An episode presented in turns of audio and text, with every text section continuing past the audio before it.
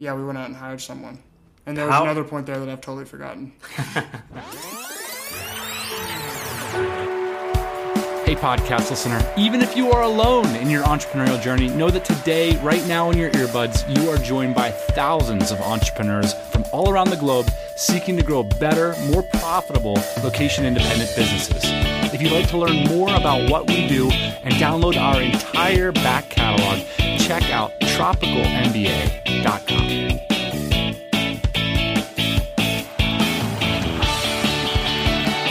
Yeah, buddy. Happy Thursday morning. It's the Tropical NBA podcast. It's tropical in this room. If you could only see the look on Boss Man's face when I made him turn off the AC. I mean, he's angry. The only reason I did it was because of the production value. I mean, other than that, it's going to take a day and a half for the AC to catch back up to what you've done this to us week, right now. We are at tropicalnba.com/portable bar. We've got our good friend Taylor Pearson on the show. Can we get the applause effect and just say hello to the audience, Taylor? You've been behind this podcast.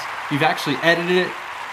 Taylor's done everything. You've given us a lot of the stories that we presented on this show, and here you are. I'm trying to feed the content machine. There's a lot coming out. It's got to get fed. This week, you've got a product, you're making some sales, and now you've got to take that long road through the dip. We started working with Taylor, what, 2 years ago? Yep, last October. 2 years ago. 2 years ago. Oh, man. A long time. I remember the first time I talked to Taylor on my way to like a motorcycle race, and we were all on a phone call. Taylor was like, can y'all just send me something to, you know, let my parents know that this opportunity is legit? Because they don't... my mom was freaking out. She was like, these guys are going to take you to Thailand, and there's going to be lady boys, and it's all going to go badly. And that's exactly how it went down. So when we first met you, we had this new business called the Portable Bar Company, and it was a baby company. We put you in charge of it, which was, you know, probably something that we don't advise against. Hire somebody smart, put them in charge of something. We're going to talk about how that process brought us to mid five-figure months at our current. So a healthy business on our hands. We're going to talk about what it's like to evolve from a small business that's just keeping the lights on to a real significant source of wealth for the founder. So if you stick around for this episode, we're going to talk about the old school tactics we used, how we grew 527%, it's not a typo, in 18 months. Of course, we didn't start with very much, but I mean, it's... Details. It looks good. Don't worry about the details. I think it's cool to see like how a lot of the advice on this show really kind of filters down into the businesses that we're actually running on a day-to-day basis. Sometimes it matches up, sometimes it doesn't. We're going to kind of take a look at that and look at the history of the cold call in our business. Yeah, buddy. Yeah. Get on the blower. Actually, we looked this up today. You said at lunch, you said, I got to get on the blower. So we had to get on the Wikipedia page and figure out what that is. Turns out there was these things called speak tubes back in the day. That's right. Did you know about that before the telephone? Yeah. So you'd get on the blower and you get your boss on there. You give people blows instead of giving them calls. Basically. Couple quick news items. Yeah, we're in Austin. We just wrapped up our DC event here in Austin. Taylor, how'd it go? You were there. Your review, sir. My review, quality of the people was fantastic. Lunch buffet was also fantastic. Shout out to Alex McQuaid and the staff at the W for being wonderful hosts. But yeah, it went really smooth. I think there will be a lot of demand for more U.S.-based events. Speaking of events, DCBKK is in 42 days. I've got that countdown in the DC, just inspiring incredible amounts of stress. I think for the right reasons. I'm excited. We've got over 200 people coming to Bangkok. It's going to be nuts. We've just worked 8 hours today on the event. Yeah. Now we're trying to record this podcast. Yeah. My goodness. Heaven forbid. We haven't even started preaching. We're already 8 hours in. All right, guys. Let's just jump right into it. We've got tons to talk about this week.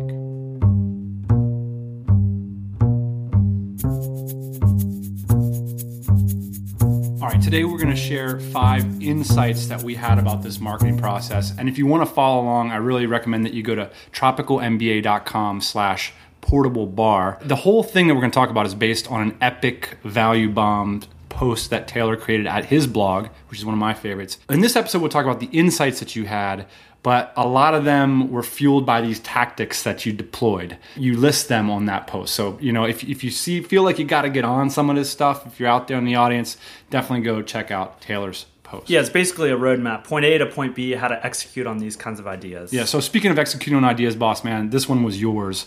How did you get us into this portablebarcompany.com thing? What a mess I got us into. I'll tell you what. Because you were like hot potato pretty soon. You were like, yeah. But that's the interesting part about it, I think, for us. I mean, Taylor's got a bunch of interesting insights here. The one that I'll share is, you know, we started the Portable Bar Company, I think it was about 2.5 years ago. So, you know, Taylor came in about 6 months in. And that is the interesting part about this, Dan, is like I hot potatoed it, right? So we had gone and built the Valet Spot. We had gone and built Modern Cat Designs. Basically, by ourselves and with our limited team, this was the first time we were bringing someone outside of our team that hadn't seen how our business had grown from the beginning, right, and kind of handed off this business. So Taylor came in, I said, this guy is way smarter than me. It's true. This guy's going to make me a lot of money. Better looking than me. Yeah. I'm going to sick him on our biggest opportunity, which is a Portable Bar Company. Also, I was looking for things to keep him interested in because I knew he was going to leave sooner than later if I didn't give him the biggest thing that we were working on. So we gave him the Portable Bar Company, and these are some of the things that he did to take this company, basically grow it by over 500% in 18 months. All right, so we always are talking smack on this show about making the cold call, doing the cold call. But of course, that's something that we delegate nowadays because it's terrifying to make cold calls. We know it. In fact, it's like an entrepreneurial badge of honor. It's like, oh, I made 5 cold calls today, you know, kind of thing. And this was the first insight that you brought to us. You said, get on the phone. Yeah, no one likes talking about the cold calls when they're making them. It's always more fun to talk about them when someone else is making them. Right. The foundation for this business in a lot of ways came 6 months in. I think we spent a lot of the first 6 months, or I spent a lot of the first 6 months churning on these internet marketing tactics and stuff that didn't really get any traction. And one of the first big leverage points we had was we put in a process where we called. We had been doing this, but following up with every single customer that ordered and pushing everyone to the phone. So not pushing people to the buy now button. At one point, we even took the button off the site because we wanted to get on the phone with people. So that was really the foundation and the customer insight that we were able to build some of the infrastructure on top of when we started to scale things up. Yeah, when these businesses are young, basically what you're saying is it's better to get people on the phone and get their feedback than it is to make another sale. Yeah, and we intentionally took the buy now button off the site for 3 months because we wanted more people to call. Right. You got to get product feedback. You got to get insight into the market. You got to get all these kinds of things that you can't get from a buy now button. And what I love is a lot of people in our community are putting lead player on their YouTube videos, which I think is a great tactic, but you found an even better one. Yeah, so about 6 or 8 months in, we put those little kind of spammy looking annotations that all the fitness guys use on their YouTube videos. At the end of the video, it pops up. It's just a product video and says, call us 888 phone number. And the calls tripled in 2 weeks. People would come on, they'd watch the video, they're like, oh, that's kind of cool, and then boom, phone number. And so everyone dialed in. Before we jump onto your second insight, after this, you went on to the Valet Up product, and you became the cold caller yourself, and quite an animalistic one at that. What have you learned about this process of getting your entrepreneurial chops by just jumping on the phone like ruthlessly time and time again with customers? Honestly, I think a lot of the value in cold calling is psychological and emotional. Like, it's really good at helping you deal with rejection, right? Because even the best cold caller in the world is going to do like 3% tops. So it's just like people hang up and that's fine. You just pick up the next one. The value in someone that will stay on the phone with you for 45 minutes and they'll talk about your product and they'll talk about the industry and they'll talk about the business is so dense that 4 hours of hangups is totally worth it, especially in the early stages. I want to say 2 things about that. First thing is, God bless B2B. Because people actually want to talk about the products, right? Because it's true. They talk about the products, then we go make the product that they want, and then they go buy the product, and it improves their business. You don't get this kind of interaction with B2C very often, right? The other thing that I want to point out is at some point you made a transition from Asia to the United States so you could cold call more. Is that right?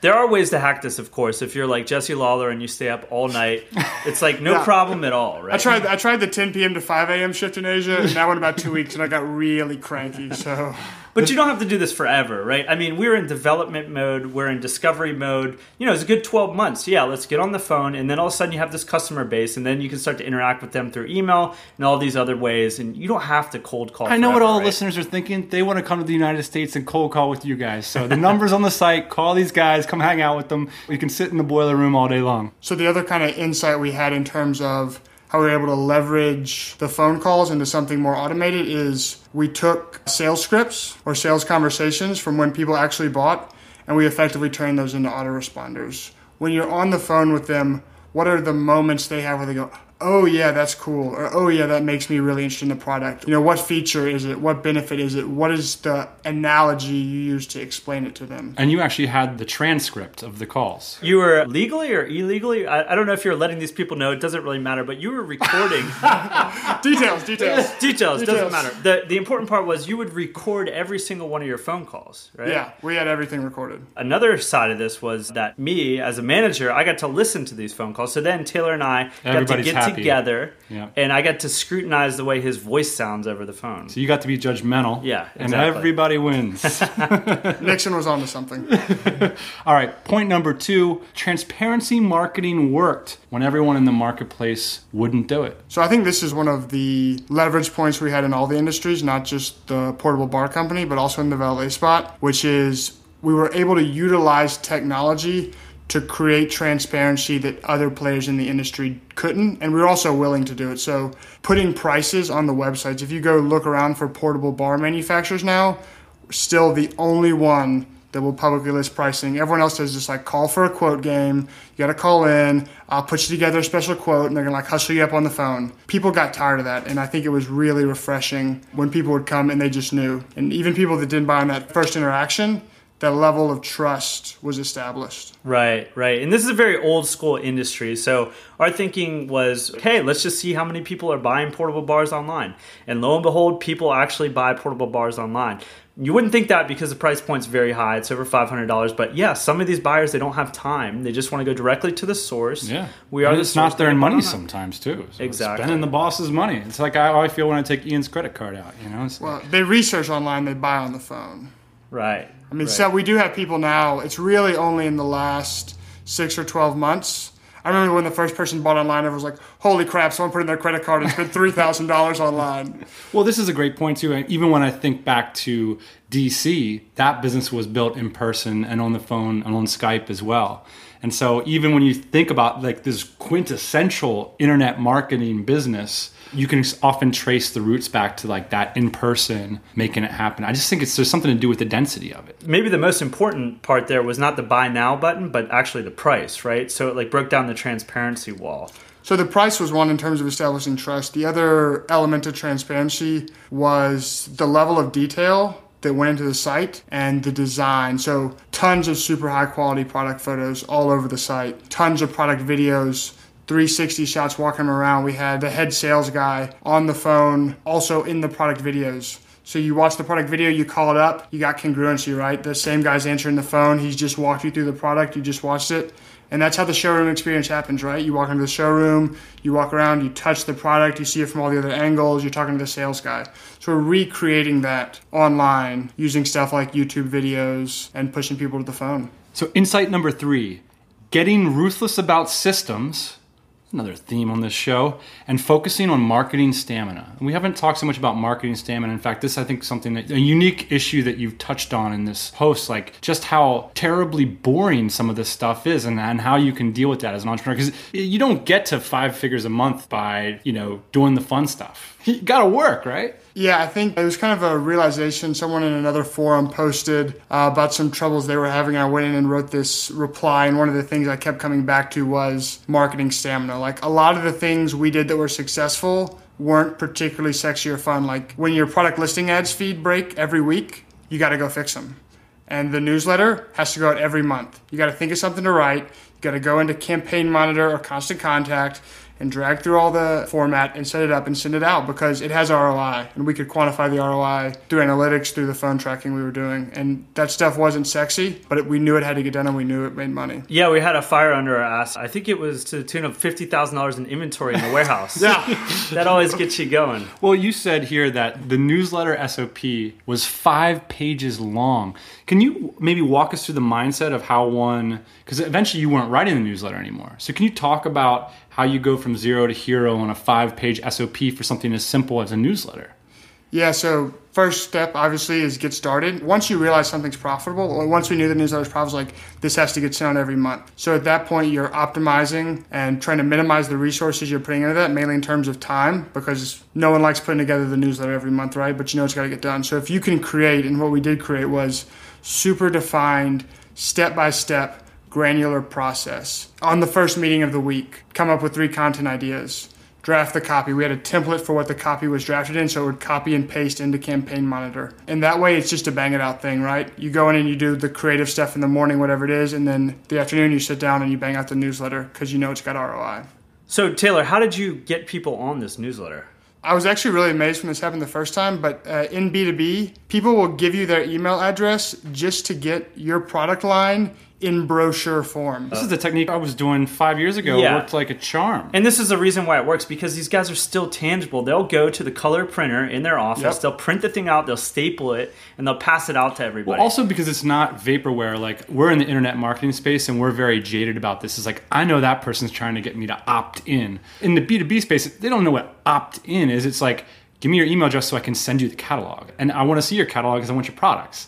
They don't know that they're entering into a world full of Taylor newsletter pain, you know? Right. I remember getting off the phone with a guy, and he said he'd pulled the catalog, which he'd printed out on his color printer, out of the bottom drawer in his desk, to put it on his desk and call us. Wasn't looking at the website. He'd opted in months ago, printed out the catalog, and that was how and he'd circled the products, given it to the boss man for approval. Made notes in the business meeting the week before. You know what? Sometimes I like that too. It's like just less BS. Like, I don't need 5 tips on X, Y, and Z in my niche. Right. Like, sometimes I just want to look at the product all in one place. That's a real value if you're on the page in the first place. Well, we did that too. Every page that wasn't selling something, we didn't have enough SKUs to do a category page, but product pages didn't have an email opt-in. Every single other page on the website was pushing people to leave their email if they didn't call us. So first, call us. If you can't call us, fine, we'll take your email.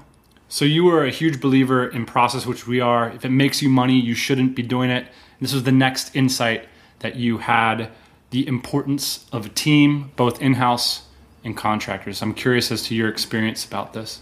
Yeah, so one of the turning points we had was after we hired Derek, who is now the one running the marketing for the Portable Bar Company. A couple months after he came on, we saw a real turning point because there was a lot more leverage and oxygen in the business. And it was a way for him to step up into all these new processes and refine them and build them out and make them even more detailed. So I think when I finished the newsletter, maybe it was 2 pages, and now it's grown to 5. And the other element of team, I guess, that we talked about was the camaraderie aspect. And I think this is something we all kind of talked about internally, was some things got done because you just didn't want to let someone down. Kind of like the foxhole thing, like no one's fighting a war because they really care about this grand vision of the war, right? They're fighting a war because Joe's in the foxhole next to him. It's like, you're not letting Joe down. Some of this goes back to marketing stamina too, right? It's like a lot easier to have stamina, like if you're in the race with everybody around you, right? You're like passing around ideas, you're passing around newsletters. It's easier to stay in the game. You just get the feedback and the support. Yeah, when we started this business too, it was like really exciting because, you know, not a lot was going on. We didn't understand the markets. We didn't understand the products that we were developing. Every day you're getting so much new information, and it's so actionable that you want to turn around and make new products, turn around and make a tweak. You know, it's like almost like when these businesses get bigger, it gets a little bit more boring. Like every day, every piece of information we got, we could almost act on it. You made the case to hire Derek, right? I think that was your decision. You were basically like, hey, you guys are pulling me in a million different directions. We've determined these repeatable things. You need someone as an engine behind those things. And that's part of the power of process too. I mean, you came to us and you were like, here's the newsletter. I don't know which process you presented, but you definitely presented a few of them and said, hey, this pays for itself. That to me really makes sense. It's like, I don't know the right metaphor, but we talk about you're the snake and you got to shed your skin once it's clear and then put somebody else into that role. And you did that really effectively. You know, went out there, found the value center and said, hey, even if the profitability goes down overall, it makes sense to put someone on these because they're repeatable.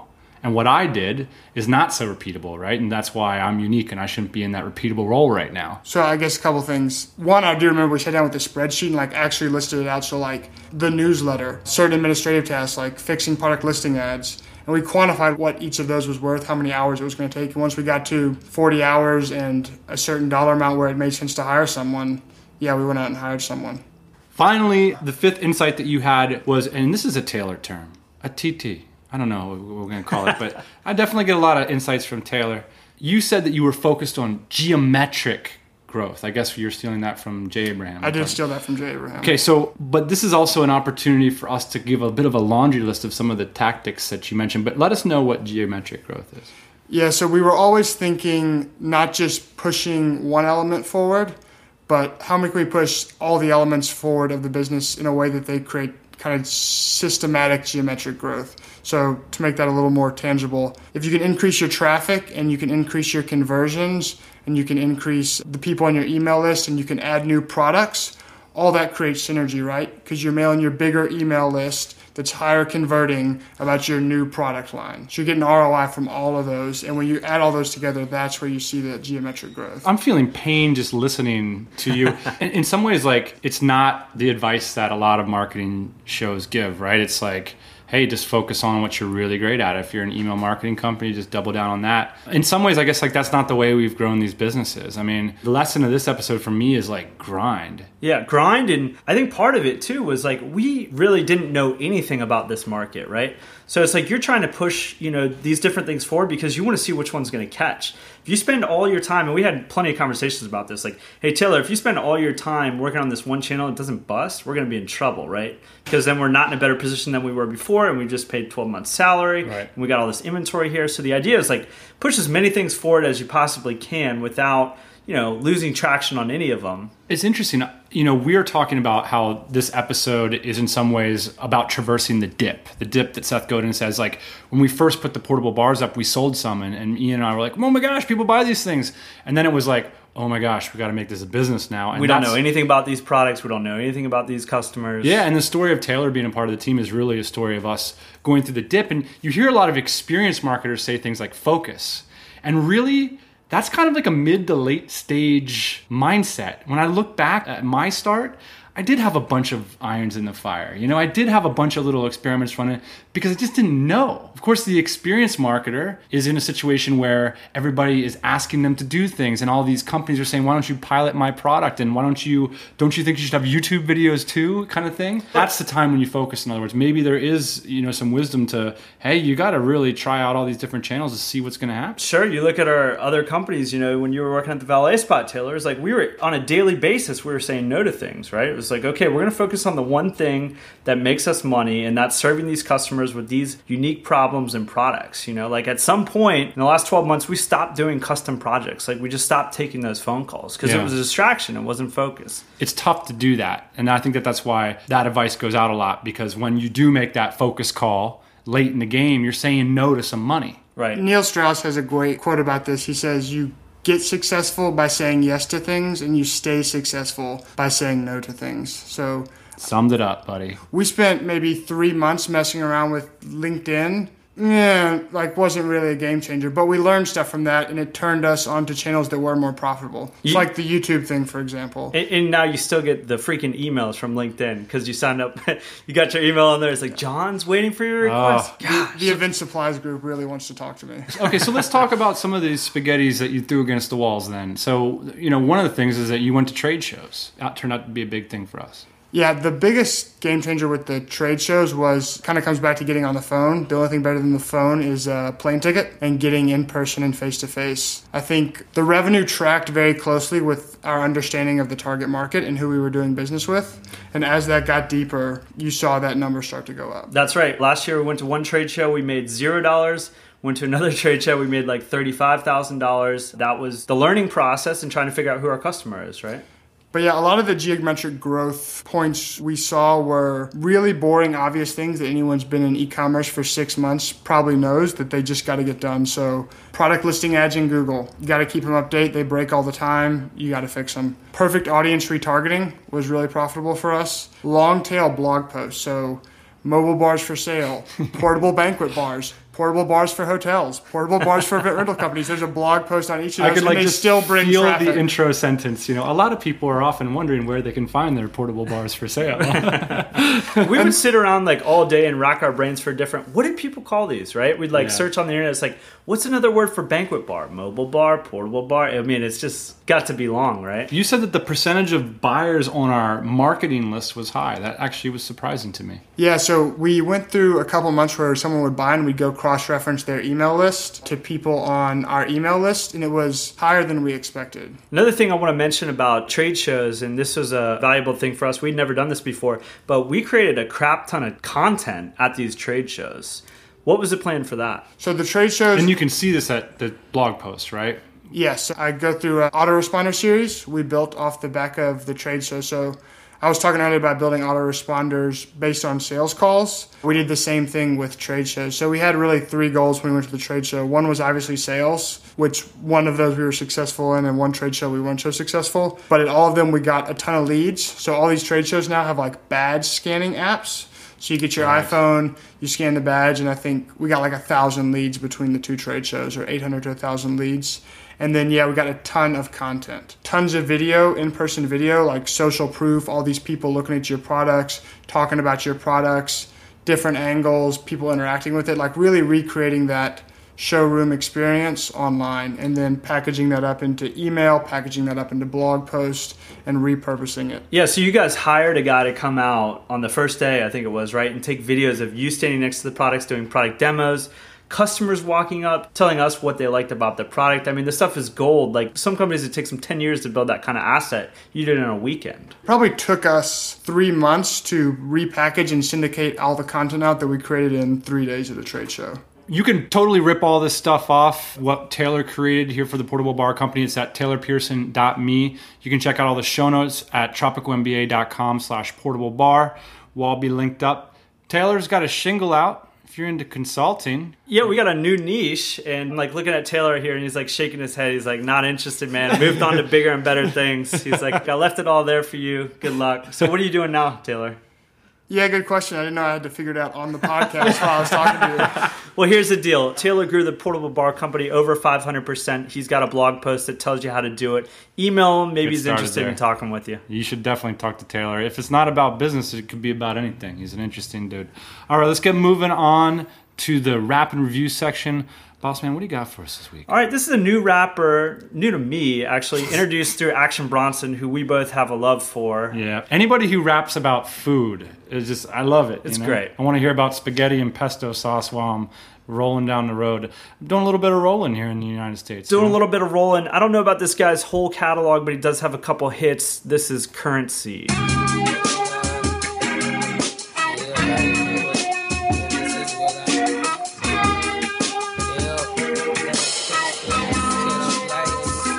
Frankly G from the United States. I'm not sure why it's taken me 2 years to write this review. Me either, frankly.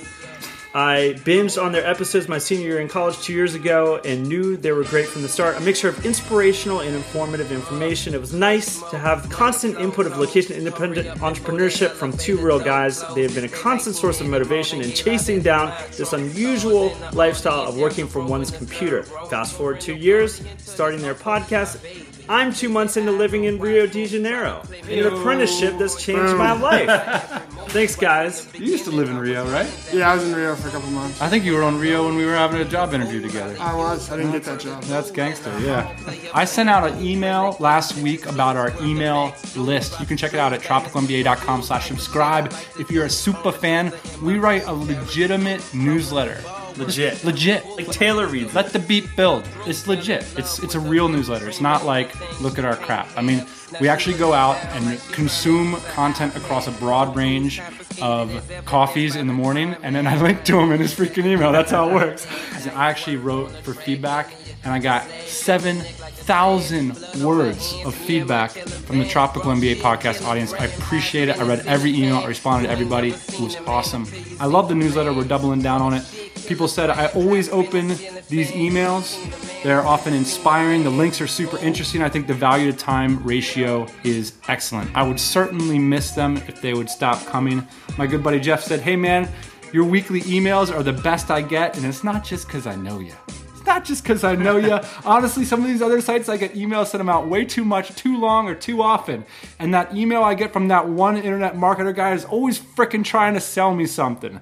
Thanks for the good stuff. And keep up the good work. And thank you, Jeffrey, for even know that you know me listening to this podcast. The worst part about the email is that you can't find the opt-in box on the website. Got to do something about that.